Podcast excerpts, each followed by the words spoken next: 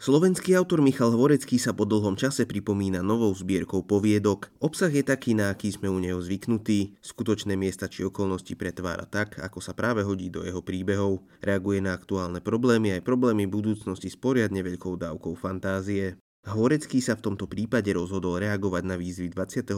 storočia vo svojej knihe Čierny lev. Globálna migrácia, klimatická kríza, pravicový populizmus, náboženský fanatizmus aj vzostup dronov, to všetko je súčasťou jeho najnovšieho mixu. Problémy a situácie neraz zveličí, aby im dodal na absurdnosti. Niekedy sú problémy očividné, inokedy musíte čítať aj medzi riadkami. Niektoré príbehy a problémy v nich sa dotýkajú celého sveta, iným budú rozumieť najmä slovenskí čitatelia. Kniha však nie je len reflexiou, ale aj exkurzom do možnej budúcnosti. Nechýbajú sci-fi prvky, stretnete tu robotov, drony, manipuluje sa tu s ľudskou DNA. Zbierka poviedok nereaguje len na prítomnosť a možnú budúcnosť, ale aj na minulosť, ktorá sa nestala, ale mohla by sa. Michal Hvorecký sa odvážne pustil do silných, hoci často nepopulárnych tém. Slovenský spisovateľ dal dokopy 11 príbehov, pri ktorých sa budete zamýšľať, ale sa pri nich aj zasmejete. Čiernemu levovi nechýba napätie, irónia ani humor.